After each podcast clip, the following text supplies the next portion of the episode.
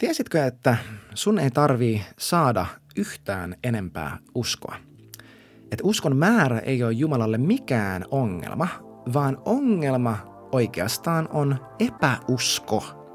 Mitä epäusko on, mistä se tulee, miten siitä pääsee eroon? Kiva, kun kysyit, sä oot oikeassa paikassa. No terve, mä oon Samu ja sä oot erittäin tervetullut tähän Samusen sano podcastiin, jossa me jutellaan elämästä, jossa Jumalan hyvyys oikeasti näkyy ja tuntuu. Sä löydät mut netistä osoitteesta samu.blog ja Instagramista nimikkeellä hello-samu. Ei sen enempää tähän kohtaamaan, sukelletaan suoraan asiaan, eli sinne kuuluisaan asian ytimeen. No mutta morjesta kaikki. Tervetuloa, mä oon tosiaan Samu rakastan Jeesusta ja me ollaan keskellä sarjaa, joka käsittelee fyysistä parantumista. Kyllä, fyysistä. Sitä ajatusta, että Jeesus tahtoo sut terveeksi.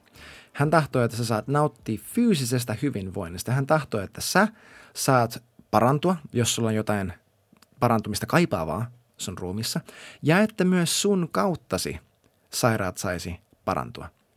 Koska niinhän se on yksi uskovan merkeistä. Jeesus sanoi Markus 16, että nämä merkit seuraa heitä, jotka, mitä? Jotka uskoo.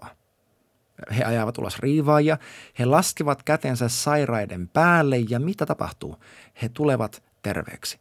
Eli nämä merkit seuraa heitä, jotka elää täydellisesti, ei, jotka tekee kaikki oikein. Ei, jotka on superpyhiä, supervoideltuja, supervalittuja, viistahoisen palveluviran, jotka on apostoleita, jotka elää ensimmäisellä vuosisadalla. Ei. Nämä merkit seuraa heitä, jotka uskoo.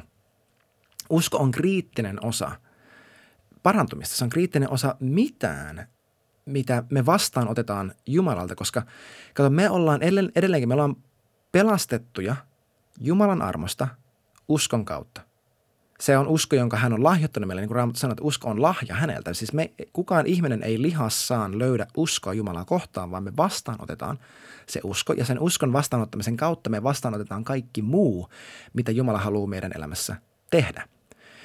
Siis hyvä esimerkki tästä olisi se, että okei, me hommattiin vähän aikaa sitten uusi telkkari.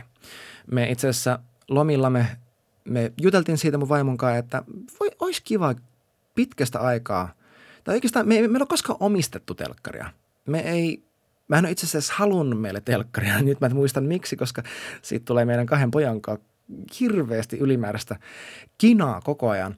Mutta nyt me haluttiin telkkaria. Me puhuttiin siitä, että olisi mahtavaa hommata sellainen. Ja tämä on itse asiassa hauska todistus Jumalan huolenpidosta ja, ja hänen hyvyydestä, että me puhuttiin tästä keskenämme ja vaan mun perheen kesken ei kerrottu kellekään niin kuin meidän lähipiirin ulkopuolelle ja me tullaan takaisin lomilta ja menee pari päivää ja täysin puskista yksi mun kaveri laittaa viestiä, että hei, mä koin, että piti kysyä nimenomaan teiltä, että kun me ollaan muuttamassa, me ollaan ostamassa uusi telkkari, niin tiedättekö ketään, joka tarvisi uuden telkkarin? Tarviiko seurakunta vai tunnetteko ketään? Ja mä olin silleen, että no praise God, itse asiassa mä voisin vastaanottaa se.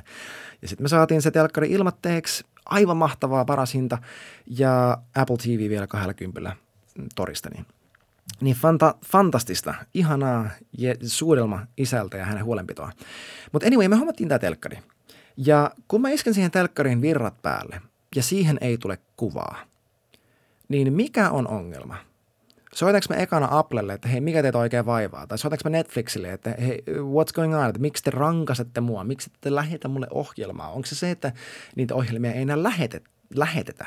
Tai niitä kieltäydytään lähettämästä mun osoitteeseen? Et, et mistä oikein kiikastaa? Ihan ensimmäisenä mä luultavasti tsekkaisin, että onko mun omassa päädyssä, onko kaikki piuhat kiinni, onko mun, onko, onko mä yhteydessä nettiin. Se, kaikki nämä niin sähkölaitteiden, nettilaitteiden troubleshooting – oppaathan ne kaikki sanoo, että tsekkaa nettiyhteys, tsekkaa, että piuhat on kiinni, tsekkaa, että laitteet on kunnolla kiinni toisinsa tai mitä ikinä. Et, et se ei, syy ei ole se, etteikö, etteikö sähkö toimisi, etteikö ohjelmaa lähetettäisi, etteikö mitä ikinä. Syy on se, että mä en ollut mun päässä, mun päädyssä, mun kodissa, sen telkkarin, Apple TV, minkä ikinä kanssa. Mun päädyssä asetukset ja asiat eivät olleet oikein vastaanottamaan sitä – mitä lähetettiin, eli sitä ohjelmaa. Ja tämä sama asia on armo ja usko, että me tarvitaan kumpaakin. Kyllä, me ei voida meidän uskon kautta saada Jumalaa tekemään yhtään mitään. Usko ei pakota Jumalaa, eikä se saa väkisin aikaan Jumalan tahtoa. Usko ei ole sellaista jotenkin valuuttaa Jumalan kanssa, että sä tarvit enemmän uskoa, jotta sä voit ostaa Jumalalta eri asioita. Me ei tarvita enemmän uskoa, me tarvitaan vain puhdasta uskoa. Ja tästä me tässä jaksossa puhutaan. Eli me, eli, eli me, me tarvitaan Jumalan armo, koska me ei saada häntä tekemään mitään, mutta me tarvitaan myös meidän oma usko, koska uskon kautta me eletään. Vanhuskas elää uskosta ja me ollaan pelastettuja.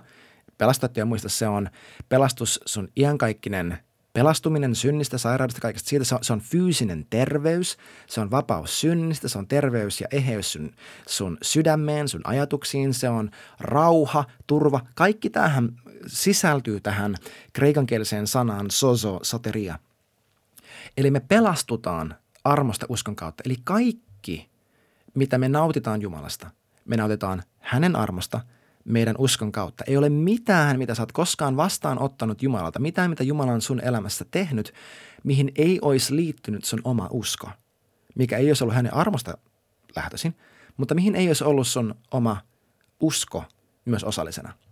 Eli meidän usko on niin kriittinen tekijä, mutta niin kuin mä sanoin hetki sitten, että, että Jeesushan ei sanonut opetuslapselle Matteus 17, että te tarvitsette vain enemmän uskoa – niin nämä asiat tapahtuisi. Koska Jeesus sanoi, että jos teillä olisi edes sinapin siemenen verran uskoa, niin te voisitte sanoa tälle vuorelle ja niin edelleen. Eikö niin? Eli ongelma ei niinkään ole se, etteikö meillä olisi tarpeeksi uskoa, vaan mikä se ongelma on? Ongelma on epäusko. Epäusko on, vois, toinen sana sille voisi olla epäilys tai englanniksi doubt – epäilys sitä, tuleeko näin oikeasti sittenkään tapahtumaan. Ja, ja se on tietyllä tavalla uskon vastakohta. Se on usko siihen, että jotain ei tule tapahtumaan. Se, mitä usko sanoo, ei sittenkään tapahdu. Se ei toteudu. Se ei voi mennä näin. Ja mä luulen, että valtaosa meistä kristityistä, me ajateltaisiin, että usko ja epäusko, että ne automaattisesti sulkee toisensa pois – tarkoittaen, että jos mulla on, jos mä löydän itsestäni epäuskoa, niin se tarkoittaa, että mä en oikeasti uskonut. Tai että jos mä huomaan, että mulla on joku epäilys, niin sitten mun uskoni ei ole aitoa. Mutta otetaan hyvä esimerkki. Onko se koskaan epäillyt sun vapautta synnistä? Onko se koskaan epäillyt sitä, että onko oikeasti pelastunut? Onko sulle tullut tuollainen ajatus mieleen? Tarkoittaako se, että sulle tulee se ajatus mieleen, sen, että sä et ollut pelastettu, että sä et ollut vapaa synnistä. Se ei tarkoita sitä. Se, että sulla tulee se epäuskon ajatus, ei tee sitä tyhjäksi, vaan se pyrkii toimimaan ikään kuin vaakakupissa sitä totuutta, sitä uskoa vastaan. Eli nämä ei sulje toisiaan pois. Markus 9 kertoo saman tarinan kuin Matteo 17, mistä me ollaan ää, ainakin viime jaksossa, ehkä sitä aiemminkin puhuttu jonkin verran. Markus 9 siellä on se se isä tosiaan tuo sen pojan Jeesuksen luo, sanoi, että hei mä toin hänet sun, sun opetuslasten luo ja he eivät pystyneet tekemään häntä terveeksi. Jeesus sanoi, että kuinka pitkään mun tarvii kärsiä teitä ja kaikki tämä. Ja tämä isä, itse asiassa mä oon, aiemmassa jaksossa mä yritin muistaa, että mikä se on se, kuka se on se, joka sanoi, että jos sä, että jos sä pystyt. Niin hän sanoi, että jos sä pystyt, jos sä voit, niin sä voit tehdä hänet terveeksi. Ja Markus 9, se lukee tälleen jakeessa 23-24, se lukee näin, että Jeesus sanoi hänelle, eli tälle isälle, jos voit, hmm, kaikki on mahdollista sille, joka uskoo. Ja heti lapsen isä huusi, minä uskon, auta minua voittamaan epäuskoni. Englanniksi, Lord, I believe, help me in my unbelief. Markuksessa, Markuksessa evankeliumissa aiemmin – luvussa viisi on se tarina Jairoksen tyttärestä. Mä en tiedä muistaakseni sen, mutta tulevat pyytämään Jeesusta, tai Jairus tulee pyytämään Jeesusta parantamaan hänen tyttärensä.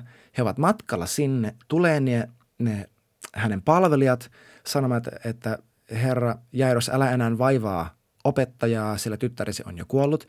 Jeesus kääntyy Jairoksen puoleen, ja mitä hän sanoo hänelle? Hän sanoi, että sori, ei ollut Jumalan tahto.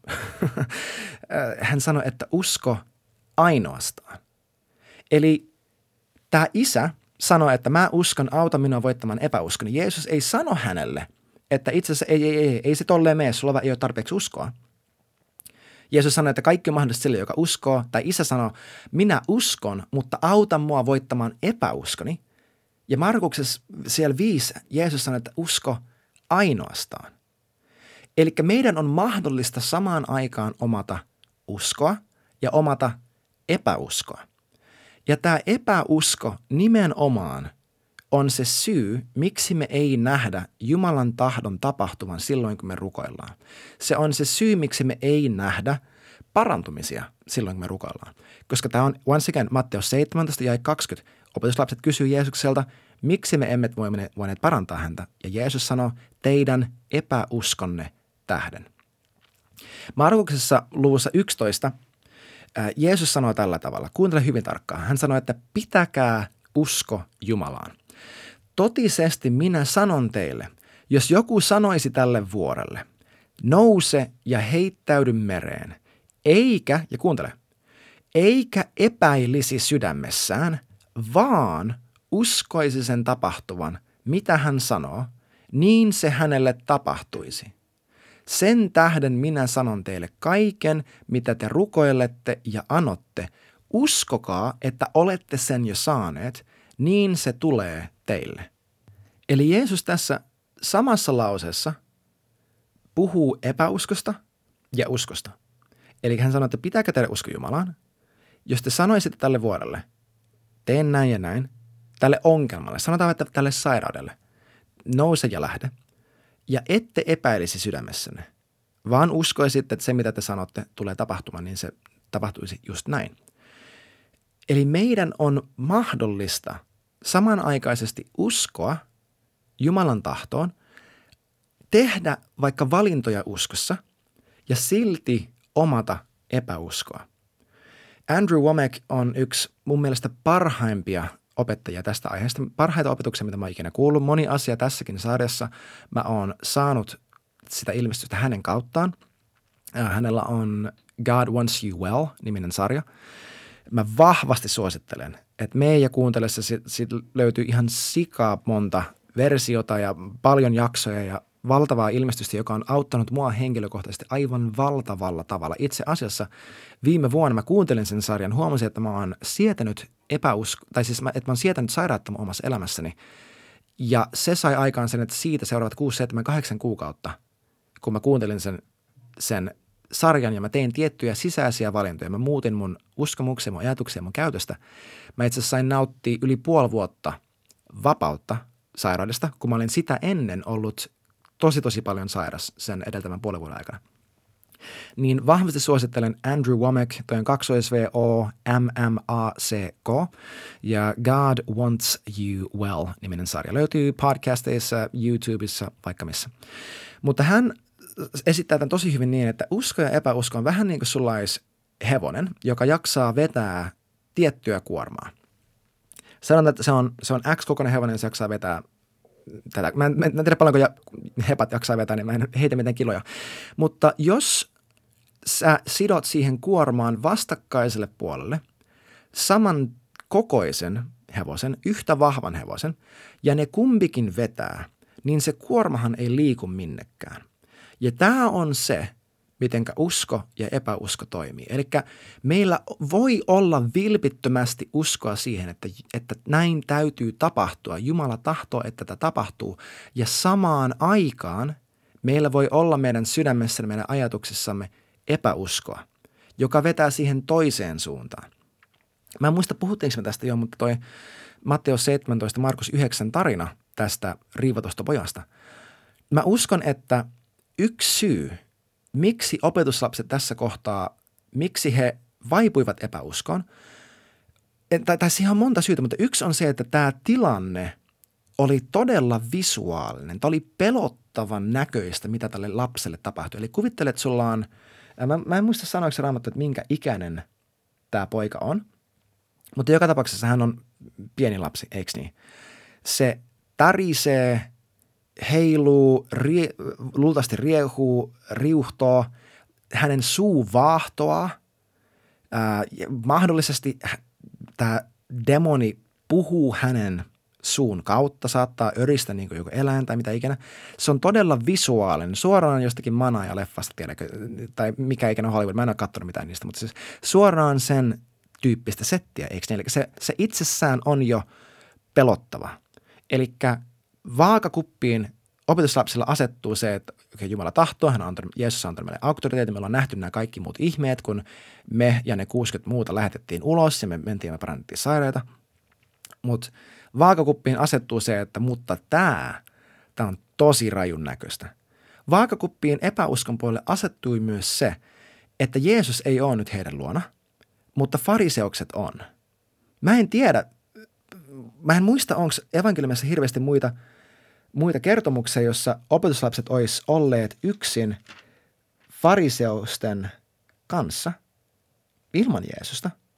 Ehkä on, mutta mä en muista.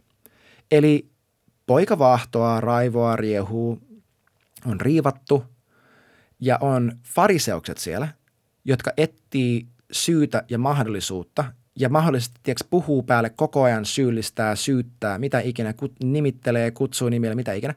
Ja on väkijoukko myös. Väkijoukko, joka ei välttämättä ole, siis he ei välttämättä olleet yhtään niin kuin opetuslapsista sille jee jee, vaan pelkästään Jeesuksesta. Ehkä he halusivat sinne vuorelle ja opetuslapset sanoivat, että itse asiassa sinne ei voi nyt mennä ja väkijoukko saattaa olla tiedäks vaikka, vaikka heitä vastaan tällaisessa tilanteessa tai mitä ikinä. Eli sulla on riivattu poika, se on supervisuaalinen tilanne, sulla on syyttäjät, mietit tyypit, jotka vihaa sua kaikkein eniten ja haluaa koko ajan etsiä mahdollisuutta telottaa sut. Ja sitten sulla on väkijoukko. Eli sulla on ihan sikana porukkaa katsomassa, että miten sä tämän tilanteen handlaat – Eli ihmisten, ää, ja, ja, ja muista, että he olivat myös näillä ihan samoilla, samoilla paikkeilla, oli myös käynyt, käyty keskustelua siitä, että kuka on suurin.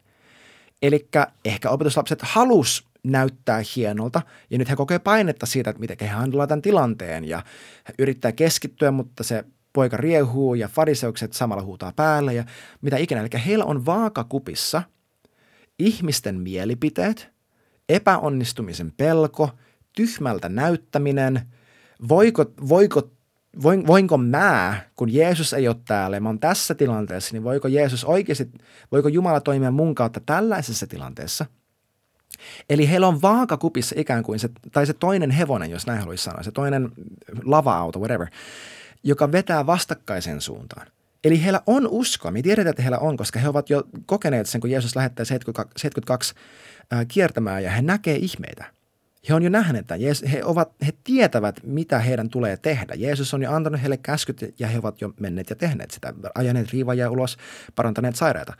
Ja nyt yhtäkkiä he ovat tässä tilanteessa ja niin ei tapahdukaan.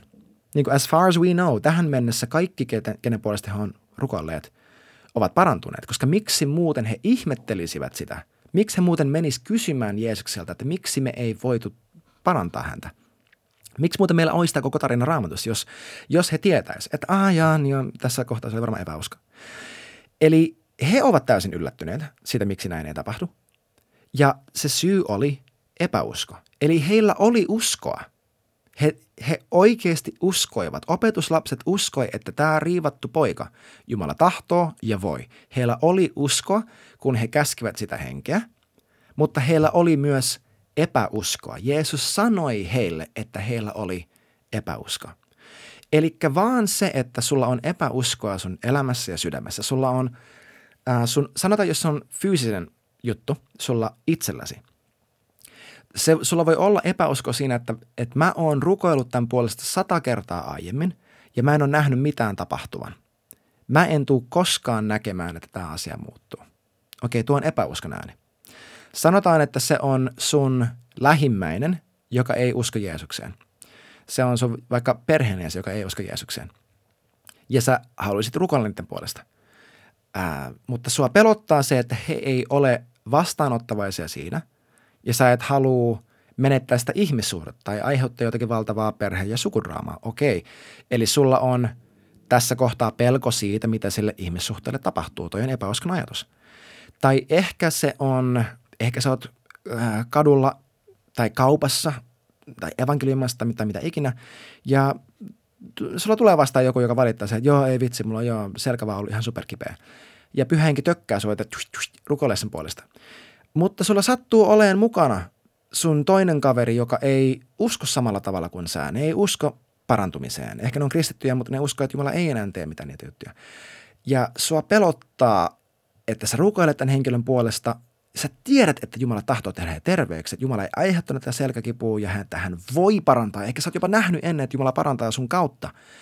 Mutta nyt sua jännittää, että entä jos mä rukoilen tämän tyypin puolesta ja mitään ei tapahdu, mitä sitten tämä mun kaveri sanoo? Et sitten me joudutaan väittelyyn, sitten mä joudutin taas alkaa jotenkin selittää ja se sanoo, että katon nyt, ei se aina, ei Jumala halua parantaa kaikkea, ei Jumala aina parana, eihän se aina toimi näin. Jumala voi käyttää sairaalta, se voi saa, tuoda Jumalalle kunnia. Ja tiedätkö, kaikki näitä asioita, mitä meillä on opetettu ajattelemaan, by the way, noin kaikki humbuukia, se ei ole totta. Mikä noista ei ole totta?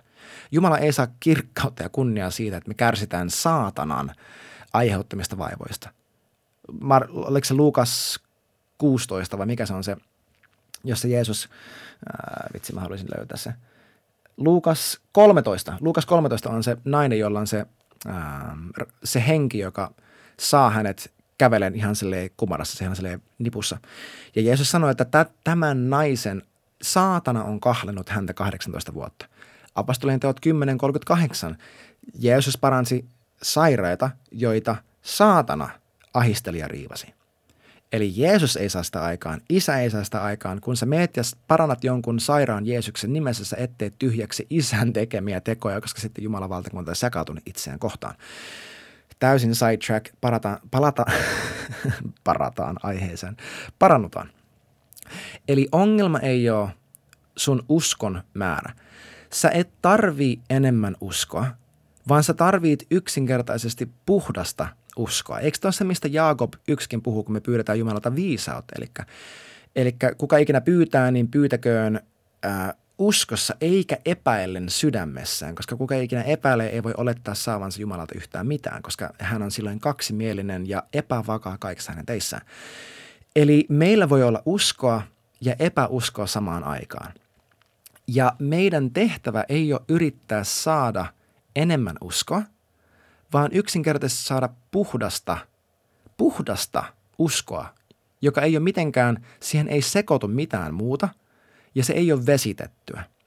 Eli me ei olla silleen, että, että joo, Jeesus, mä tiedän, että sä tahdot, mutta jokainen noista mutta-ajatuksista on nimenomaan sitä uskoa, tai siis sitä epäuskoa, josta meidän tulee päästä eroon, jotta me voidaan nähdä, että sairaat tulee terveeksi.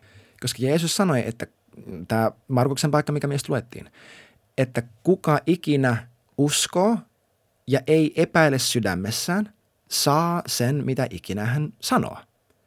Eli meidät, rakkaat ihmiset, jos sä et ole nähnyt itseäsi tulevan vielä terveeksi, älä oleta, älä päättele siitä, että ei varmaan ole Jumalan tahto. Älä päättele siitä, että sulla ei olisi tarpeeksi uskoa ja sun täytyy saada enemmän uskoa, jotta tämä juttu voi toteutua. Ei, vaan jos sä et ole nähnyt jonkin asian toteutuvan, kysy pyhältä hengeltä mieluummin näin, että missä kohtaa mulla on epäuskoa. Auta mua mun epäuskossani, mun epäuskoni tähden.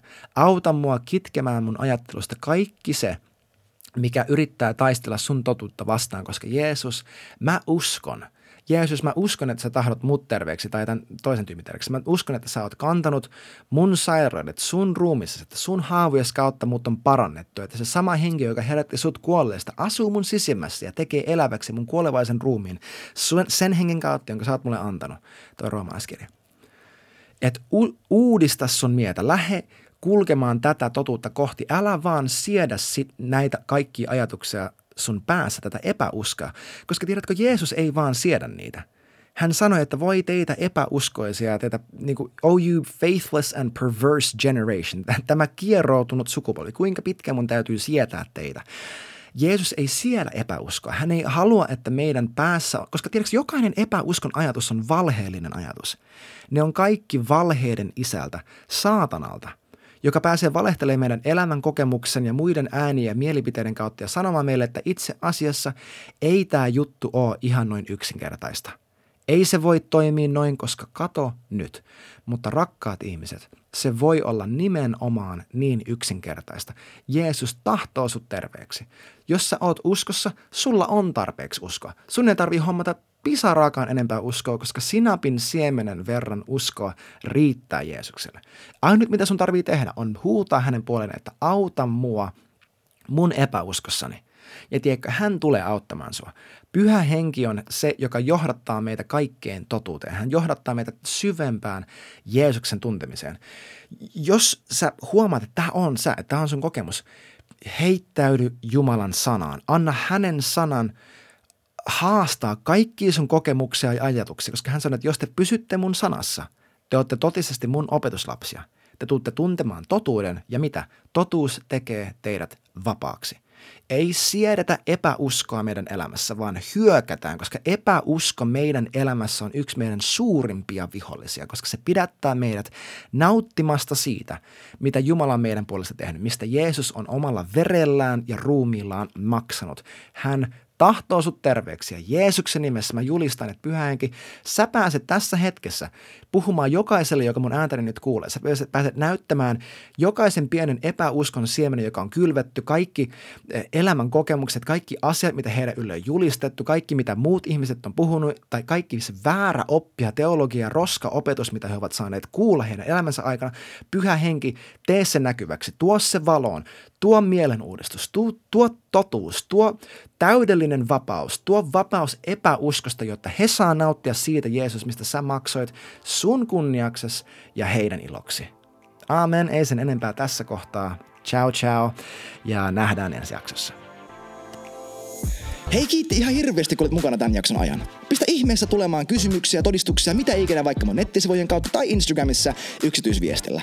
Muista myös laittaa kaverille hyvä kiertämään, jos niin pyhä henki sua kehottaa. Ja ennen kaikkea muista, että Jeesus rakastaa sua aivan kamalan paljon ja Jumala on parempi kuin luuletkaan. Kiitos kun olit mukana ja nähdään taas ensi jaksossa.